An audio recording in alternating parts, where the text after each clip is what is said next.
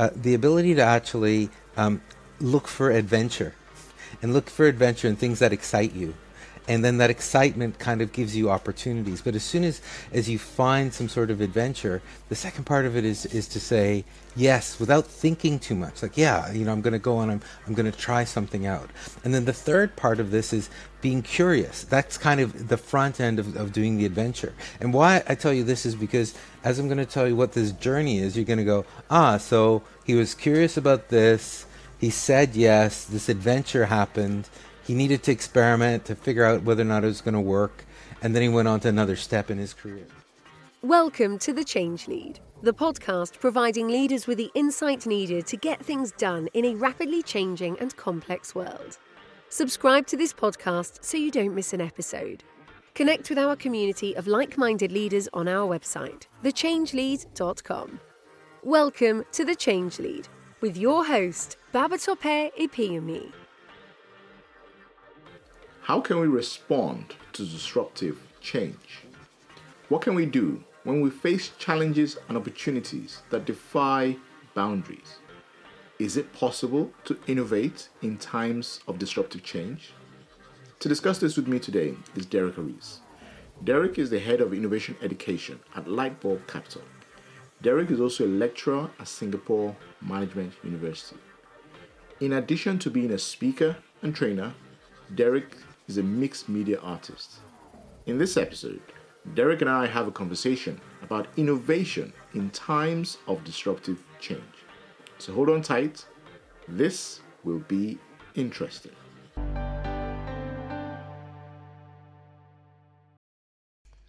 Hi, Derek. Thanks for joining me today. Hey. Really looking forward to today's conversation and welcome to the show. Oh, hey, thank you so much for having me here. I'm thrilled to be here. This is such an exciting opportunity. Woohoo, let's go. Let's rock and roll, man. Nice. nice. Thank you um, so much.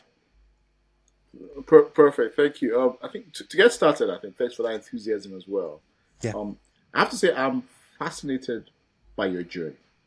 Um, ah. When I look at what you've done, what you do, you've got a very unique combination of experiences of skill sets. Now, everyone is unique in their own way, but I think your journey stands out. So I like to, I like you to, if you could speak to your journey for a bit. You know, all the things sure. you do. Can you speak to that for a bit? Sure, absolutely. So I think um, when when we met, I, as we mentioned earlier, I, I, had to think about this. Right, my my journey is is one where there's this consistent theme, even though I've done so many various jobs um, in uh, in different industries.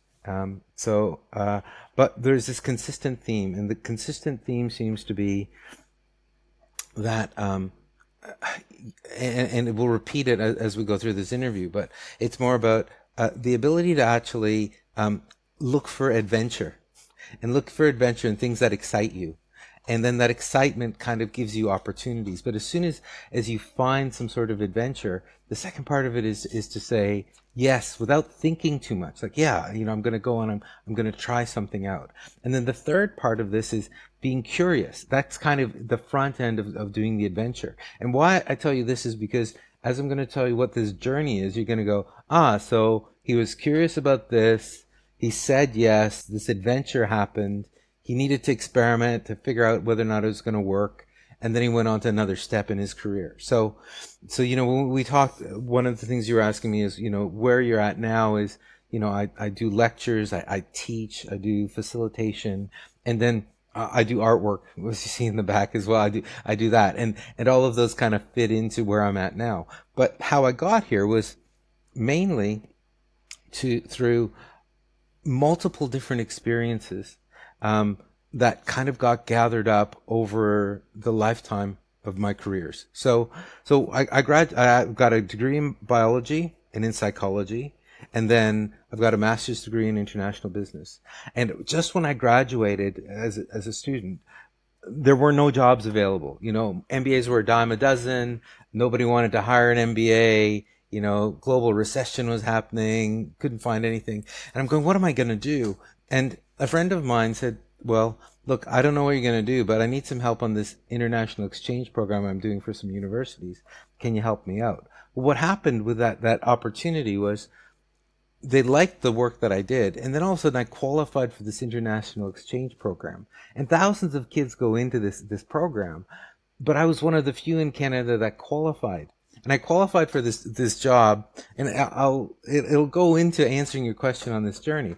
Um, it was a six week internship. And what they do is they match the person's qualifications with the organization's requirements.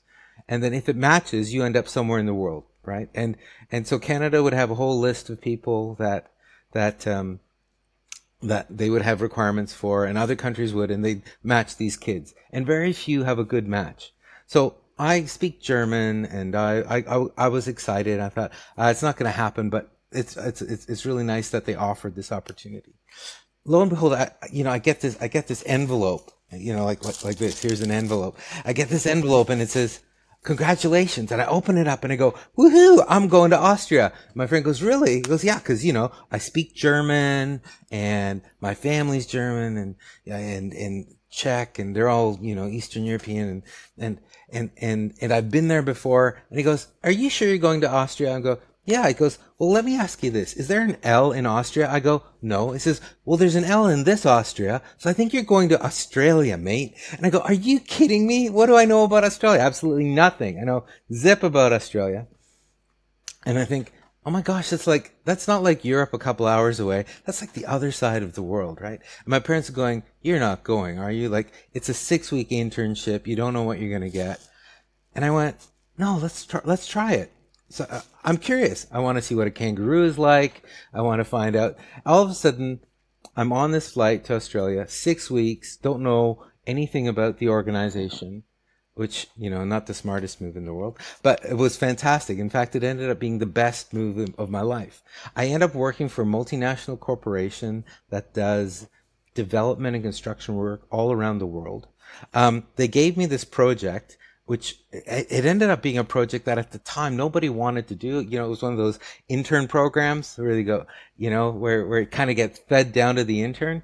But it ended up being uh, an opportunity for me to do something that I never expected before, which was I could develop a sports marketing package for an Australian professional leagues club, an Australian football leagues club, and a shopping center and combine the two. Nowadays, that's typical sports marketing. But back when I was, was working, it was not typical, in fact. And people didn't necessarily think it was a big deal because they thought, well, it's a football club, it's a shopping center, just get the kid to do it and see what happens. Well, I found out that this sports club had over 100,000 members in it. And they had these like credit card membership cards. And so th- th- you're going to start dating me on it because with the membership cards, there's this magnetic stripe information. And I said, you know, who's recording all this magnetic stripe information about where they live and how the, what they do and how often do they go to the club? And they go, no, we just use it as an identification source. And I went, do you realize that this is data that we could be using to actually bring more people to the shopping center, get more shopping center people to become more members? You know, we can do meet the player competitions. We can, I went through all this stuff, which is nothing crazy in North America. It wasn't for the National Football League, the NFL. They do that for the um, the the NBA. They do that. All the professional sports leagues were doing it. They weren't doing it in Australia. And I was curious as to why or why not. I put this package together, and next thing you know, the organization took this on. And in six weeks, I went from this kid that was just you know here for an internship to someone where they wanted me to actually start working with their development company. And then i said okay well what do you want to do? And i and i thought oh i don't know because i don't know still don't know that much about shopping centers. So they said well then you do public relation work. You do community relations work. I said okay. So i started off on that. And this pattern of here's an opportunity. Do you want to take it? Yep grab it. Um, develop it and then grow forward and experiment with it, learn about it, and then transfer that to another job is what I kept doing over and over again. So what happened there was I went from this intern sports marketing, community relations, public relations work to becoming a shopping center marketer and then one of the one, best ones in their, their portfolio. I then went on to uh, go into retail development for a museum in Melbourne. So I built uh, parts of the Melbourne Museum. I ended up then uh, becoming a general manager for a sports organization similar to the YMCA, where we had 1,500 people working in aquatic centers, theaters.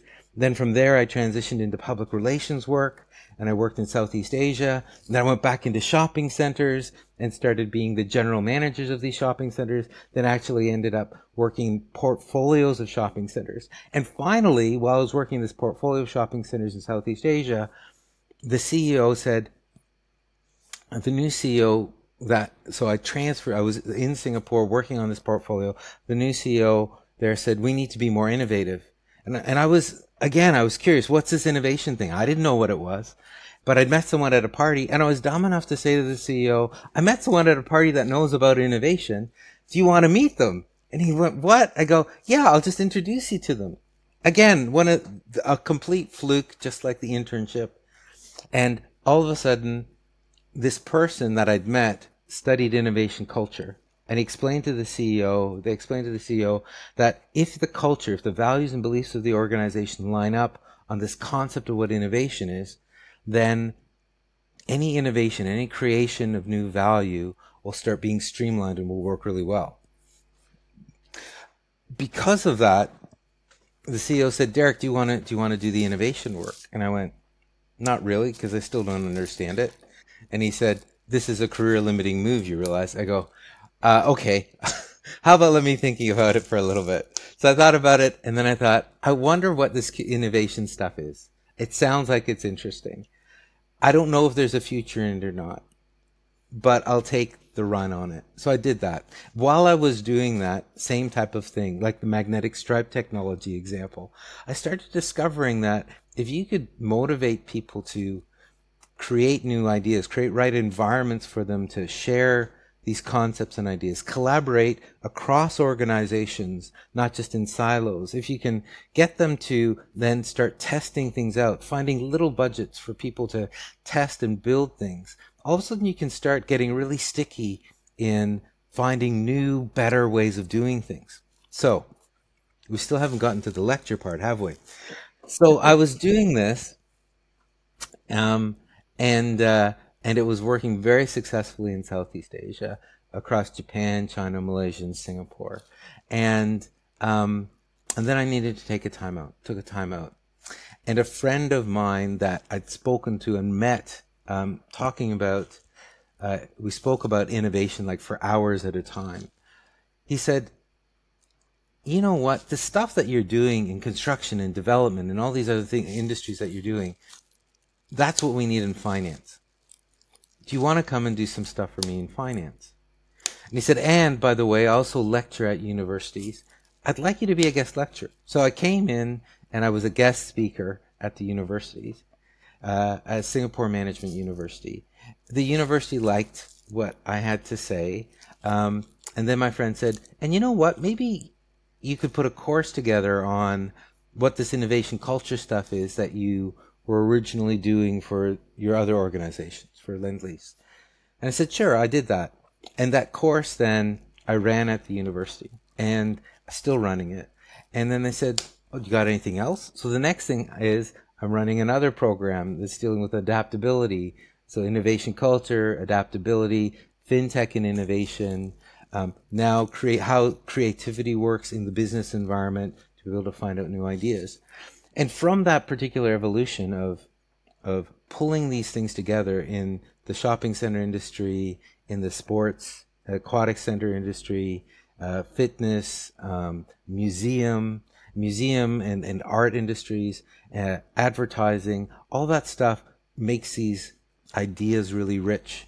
And all of a sudden people want to hear it because it's not just about one particular profile, it's about different industries and how all of these concepts in innovation, in adaptability and creativity relate to them and how there's this common thread that's there. So I got there through asking a lot of questions, um, being curious, looking for that adventure, and then just saying yes and going out and doing it repeatedly. So every three to five years, right? And unfortunately, and fortunately, that's how I got to where I'm at. Um, so I know very long answer to a very short question, but but that that that that's the story, right? And um, it, it, it's a fascinating journey. It's a fascinating journey.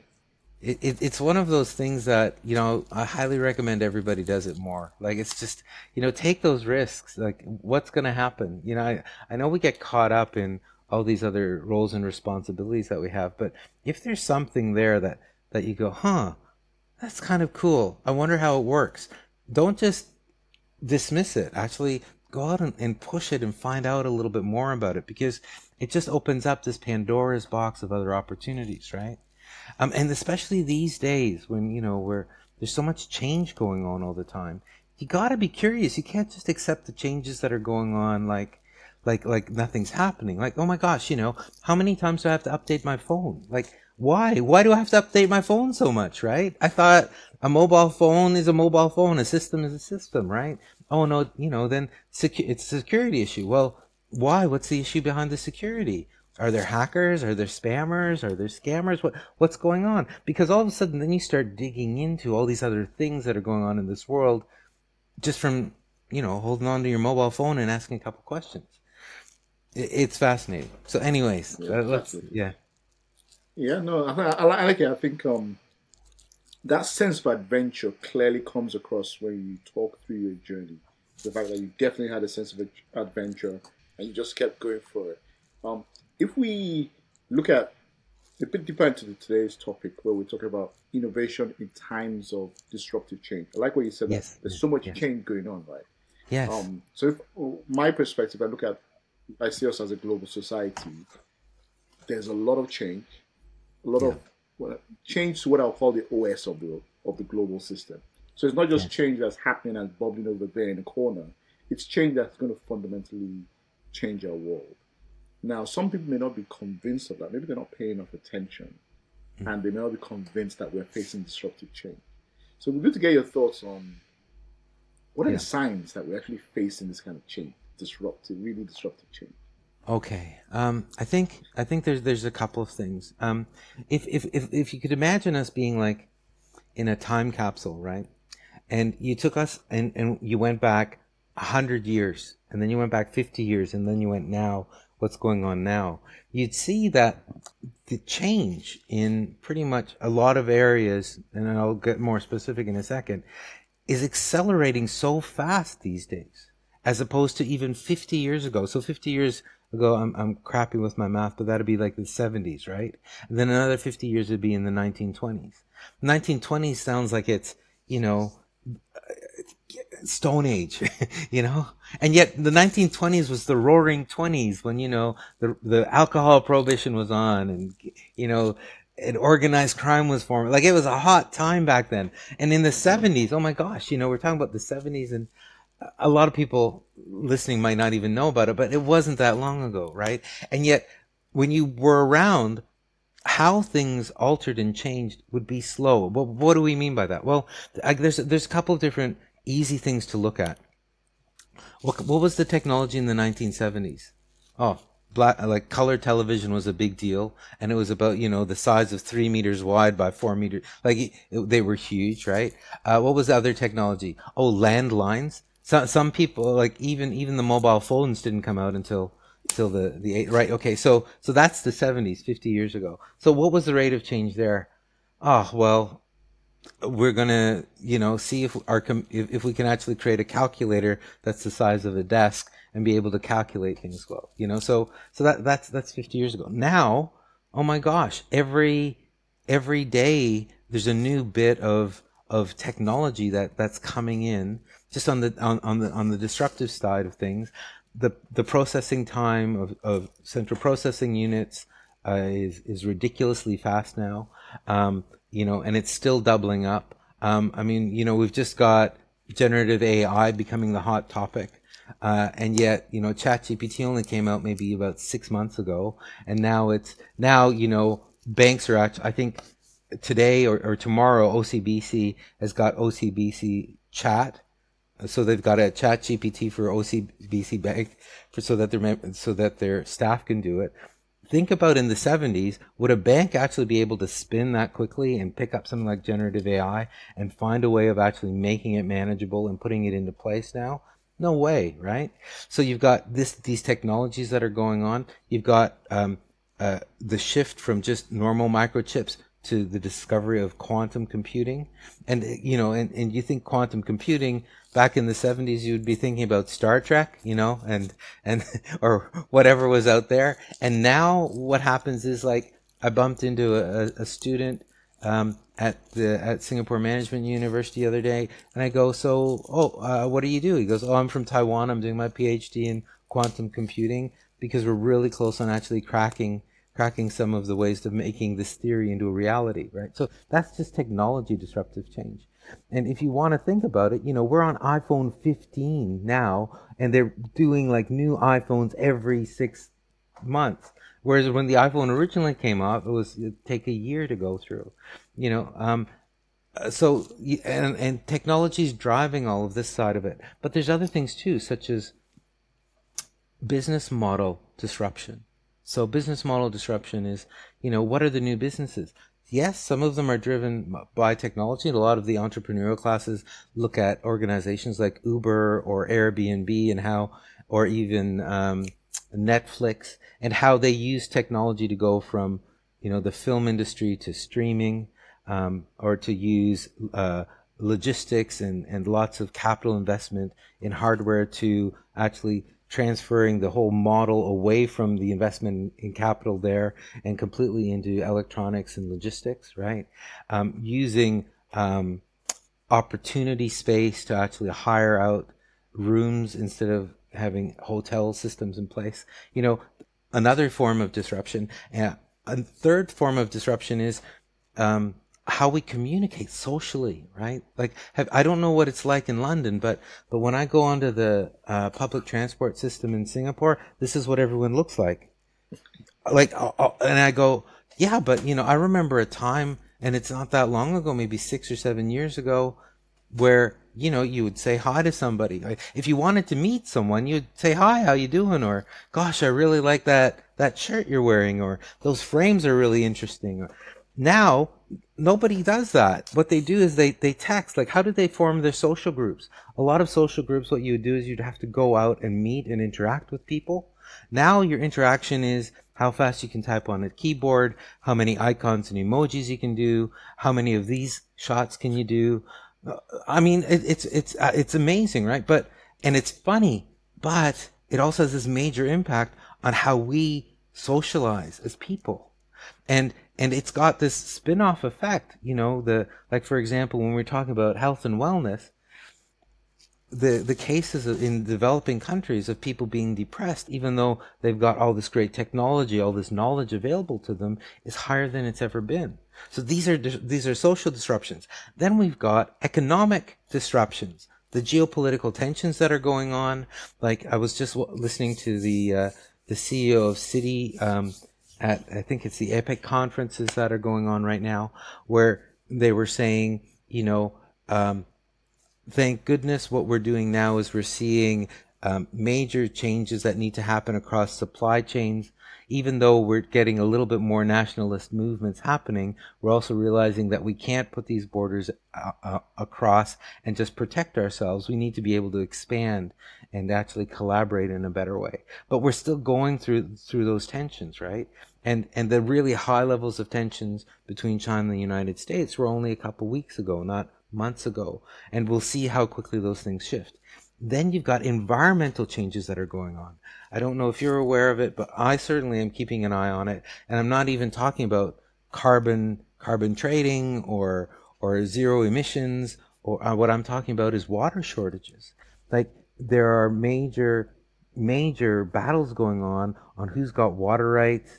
Corporations are starting to get involved in this. Like, where is the world going with all of these types of things? Education, you know, what's going on with our educational system? What's the impact of online learning being? What's the impact in their healthcare systems of COVID, of HIV, of new viruses that are coming on? COVID knocked the world down on its bottom, right? Like, when we look at this, how can someone say there's no disruption going on? In fact, everything that we've been doing is accelerating and getting faster and faster through technology. But every component that we talk about, I find that there's some major form of disruption happening. And how do we deal with it, right? And that's where this adaptability, innovation, curiosity, hunger to actually find a way of making it better becomes really important. Because for me, that's the life raft for all of us to actually develop this as a core skill so we can keep adapting and changing and finding better answers. Yeah. I think there's a lot of change you, you itemize there that is fundamental. When you lay it all together, you, there's a lot of change going on. Can can we deal with that much change? That's a lot of change. of course we can. Of course we can. Yeah, but but but it's of the human being is is is an amazing amazing creature.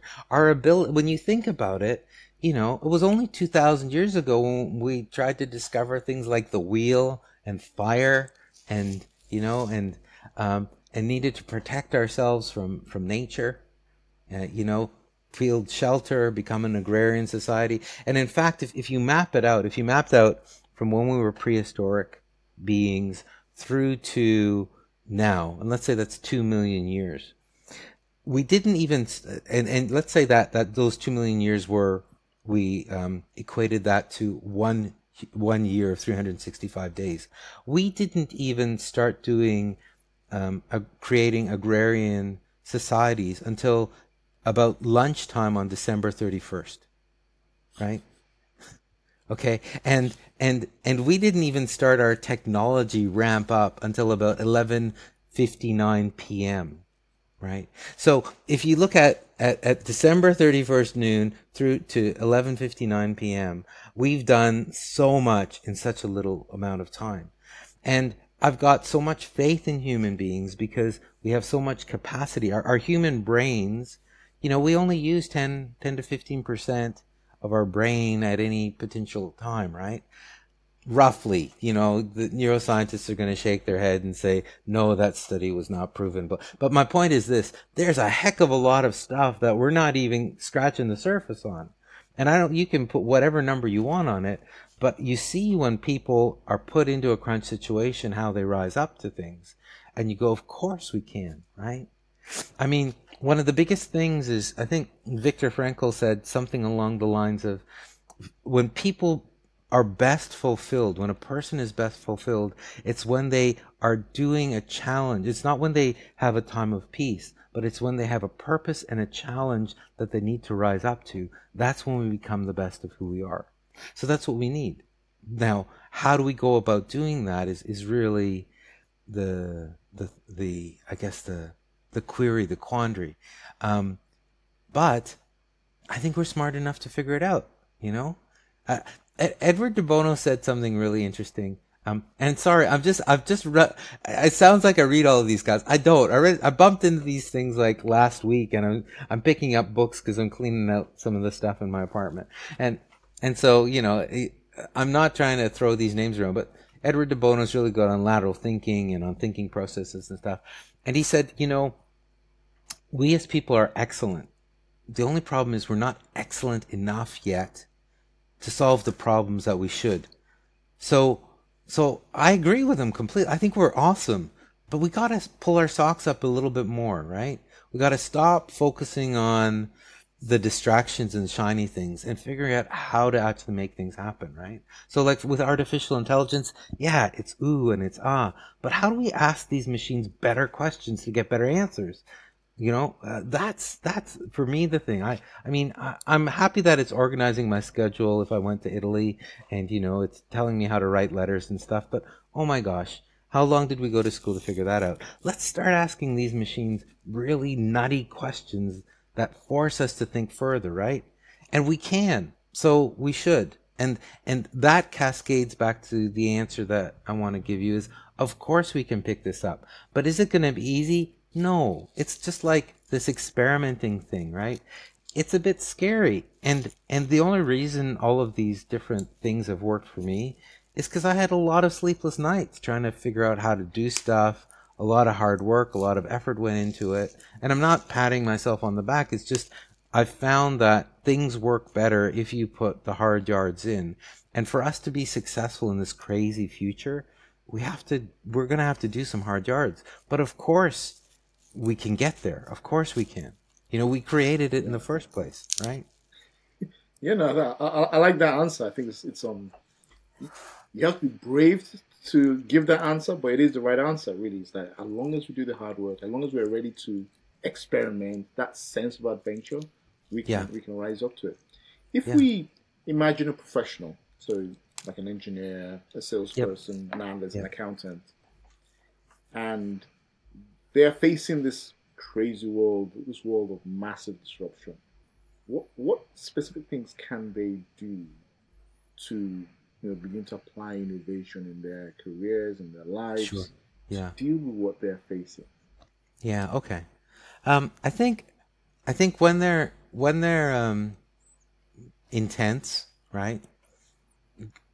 Take a deep breath, go for a walk, right? Just you know, you know, because because you feel this angst, right? Just just go for a walk and and chill and get yourself from whatever angsty uh, state you're in to one where okay, yeah, let's just balance things out, right? So- for, first things first on that one. Next component though is think about the things that um, the, that that help us move forward in an innovation often. Um, so I'm going to give you characteristics that work in innovation, but they're also very applicable in day-to-day life. So the first one is this uh, concept from a lady called Carol Dweck called growth mindset. Growth mindset is about so a mindset is about how you see the world, right? So so the world goes really blurry when I take these glasses off. And then when I, I put them on, everything's crystal clear. But the weird thing is, the world is crystal clear all the time. It's just this lens that I've put in and off. And mindset is, is, is the lens of how you see the world. So growth mindset is very much uh, the, a lens where you go, you know, I can't, I can't do anything totally wrong. Like, but what I like, I can test things out all the time, but I'll never be wrong in what I'm doing. What I'm doing is I'm learning from it. I'm experimenting, right? So when you do an experiment, it's not whether it's wrong or it's right. It's actually I'm testing out a theory. Am I closer to getting the theory right? Is it or do I have to alter the theory to get it more in the right direction? So growth mindset is about this opportunity where you look at something and you say, okay, I'm going to do this and there's no wrong or right to it, but I'm going to learn stuff from it. And if it's super successful, I've learned it's super successful. If it doesn't work out, I've learned how to modify it so that I can start moving forward and adjusting it. It's never really a mistake. It's just a learning through an experiment. So growth mindset is all about learning and growing continuously. So back to how it applies to people.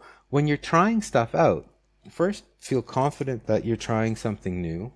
And with this change that's going on, some of this change is going to come your way. But you need to put this lens on to go, you know, if it doesn't work, what did I learn from when things don't work?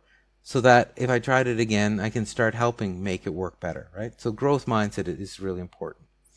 Second part of it is this thing that is experimentation. You try things out. So, you know, uh, if you're using an, uh, an Android phone all the time, then mess around with an Apple phone for a while. And you might go, well, why would I want to do that? Well, because you're going to learn stuff that is applicable to Apple and then learn stuff that's applicable to Android. You're going to learn about both of them. And then from there, you're going to find out about this growth mindset, you know, about, hey, now I'm not that freaked out about technology anymore because there's two different operating systems that I'm comfortable with. Um, so it, it's it, it's being able to do that. Third is this curiosity thing that I was talking about before, right? You gotta want to figure it out. Like if you're freaking out about technology, and you know Derek's saying, "Well, jump into it because it's good for you." Why would you want to do that unless you're curious, right? And then you might go, "Well, curiosity is about asking why things work the way they do, and then finding out a reason why." To say, hey, is this something that I'm interested in, or is this just something that's going to be interesting dinner conversation? So curiosity in the world around you, testing things out to experiment, and then going, huh, did that work? No. Okay, what did I learn from it? Or did that work? Yeah, totally. And this is how I can benefit from it. That is, the, I guess, the starting point. I think also the third part that ties into it, or the fourth part that ties into it, is constantly wanting to learn, which kind of is built in while you're doing these these experiments, right? But one of the things that we have to learn as we become more adapt, uh, uh, sorry, as we want to become more adaptable is stuff that we learned maybe last week or last year or two years ago. We might have to unlearn and try something new. So, for example, um, uh, let's say when it, it comes to um, oh well for example some digital tools that, that we've used like so some di- digital co- collaboration tools like for example um, originally do you remember when zoom came out everything was really super clunky right and yeah. there was lots of mistakes that we needed to do and, and people going oh uh, uh, you'd have these meetings and the cameras weren't lined up and the lighting was junk and audio was crap and people would come in and out of meetings and, that. and now all of a sudden people are just used to it you know like audio's clear site's pretty good technology's helped a little bit on it but i think people are getting better at these types of things so so that that whole experience of being able to try these things out and and and fix them and and adapt to them and and learn with them are really important um, and then built into that is this risk taking thing that I started at the beginning on. You, you take these risks, you take a jump and you go, okay, I'm going to learn how to do video conferencing better, or I'm going to learn how to do tech better, or it doesn't have to be like that. You know, you know, might want to go, I want to find out about, for example, all these viruses that are going on. Like, is there, I hear there's a new one that I want to check out. Is it called the R26 that's kicking around or something like that? You know, so, hey, you know, okay, I could hide with it and hope that it never comes, or I could figure out what's going on, become informed on it. Once I become informed, adapt to it, learn, and then move forward. And I think that's that's what I, I would say is, is is the starting point. That mindset, taking those little risks, having this hunger to learn, being curious about these things. Um, and if you're not, I've got a tip then. Pretend for a while. Pretend you want to be curious. You know, pretend that this is something interesting. And you go, no, that's ridiculous. No, when you were a kid, you'd do it all the time, right? If you were misbehaving and your parents said behave, you'd sit there and you'd be very polite and you'd do everything that they wanted to. It was a fake job, but you did it, right? But what you learned then from that is how to behave properly for a while. So you still need to, you still need to do, and it sounds so cheesy, but I tell you what, it works. It works, right? Thanks for tuning in to my conversation with Derek. If you'd like to connect with Derek, check the show notes to find details. If this episode was of value to you, please consider leaving a review wherever you get your podcast. Leaving a review is the absolute best way to support the podcast and ensure I continue to have great guests on the show. You can tune in on Spotify, Apple Podcasts, Google Podcasts, YouTube, Audible, Pocket Cast, Radio Public, the Change Lead website, and many more.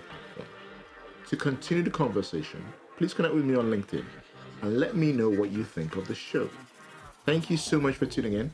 Have a great rest of your day and see you next time.